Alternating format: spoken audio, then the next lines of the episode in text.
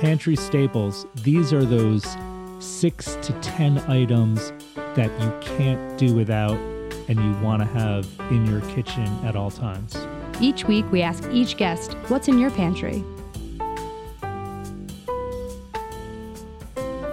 Before we called this show Ingredient Insiders, Mm-hmm. the original name was going to be The Anchovy because we love anchovies.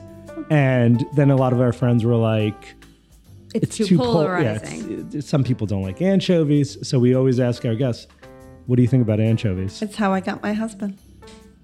there we go. I think that's the greatest answer we've ever had. Definitely. How did you get your husband with anchovies? I was working as a chef in a very luxurious restaurant and hotel, and he was working as well as a waiter and then eventually a manager. And I was cleaning some fresh anchovies, which are my favorite thing in life. It was after hours, and I would always do some prep work on my own, and he was still around. And I looked at him, and I had a big crush on him, but we were just friends. And I said, Hey, you want to come back here and help me gut some anchovies? And he looked at me and he said, Yeah.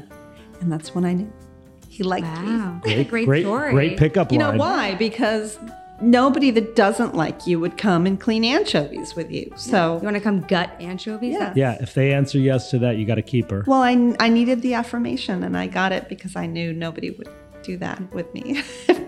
I, that's the greatest answer we've ever had to that question, by the way. Absolutely. So are anchovies part of your pantry at home?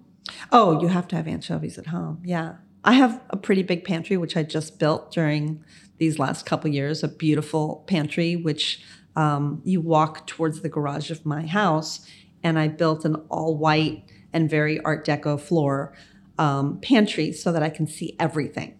Nice. And I have a pretty big pantry, and I have it in sections of um, where in the world things are from. Wow. That is so cool. I've never I have pantry. en- I have pantry envy right now. it's not huge, but it's very well stocked and organized. And um, you know, I have a beautiful Asian section of noodles and chili sauces and soys from all over, um, and of course my Spanish and Italian section as well as French section. But yeah, um, pantries is everything to me. What are five items that you have to have in your pantry? Like, what are the staples? Like, you couldn't do without Desert Island. Okay, uh, Calabrian chili. You know the jar of Calabrian chilies. Yeah. Yep, I'm with Um, you. Have to.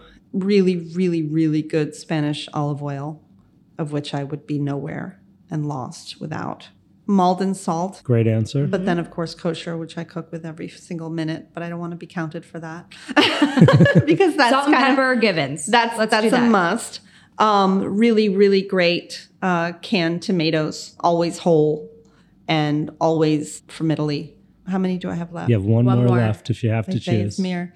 If I had to choose, I would probably choose arepa flour Mm. because I have to make my son Zachary, who's ten, before he goes to school. He has to have arepas, or it's not. It's not a good day. Every morning you make your Every son morning I make arepas? arepas fresh. wanna I'm sure I could house. probably make the masa and have it in the fridge for days, but for him, it's 50% masa with 50% freshly grated um, queso fresco and queso blanco, and I whip it with my hand until it actually emulsifies. And so every time I cook them, the cheese just oozes. Yeah. We- I think we need to go over Michelle's for breakfast tomorrow morning. You're invited. Oh, Okay. and Mexican hot chocolate next to it, by the way. Ooh. Yeah. Does he put anything on the arepa? Butter or jam or uh, anything? no, more cheese. More Loves cheese. Okay. Sometimes I'll stick a little jamon inside of it. Yep. Um, but usually it's just a little more shredded cheese. He's a simple eater. You know, he's still little, but he loves the big salty flavors. Awesome. You can always find these pantry staple items at chefswarehouse.com, so stay tuned for our pantry staple clips with our guests each week. And make sure you are subscribed to Ingredient Insiders on Apple Podcasts, Spotify, or wherever you listen to your podcasts. Tell us what some of your pantry staple items are. We'd love to hear from you. Drop us a line on Instagram at Ingredient Insiders or on Twitter at Where Chefs Talk. Let us know what's in your pantry and what you're doing with it. We'd love to talk about it on future episodes.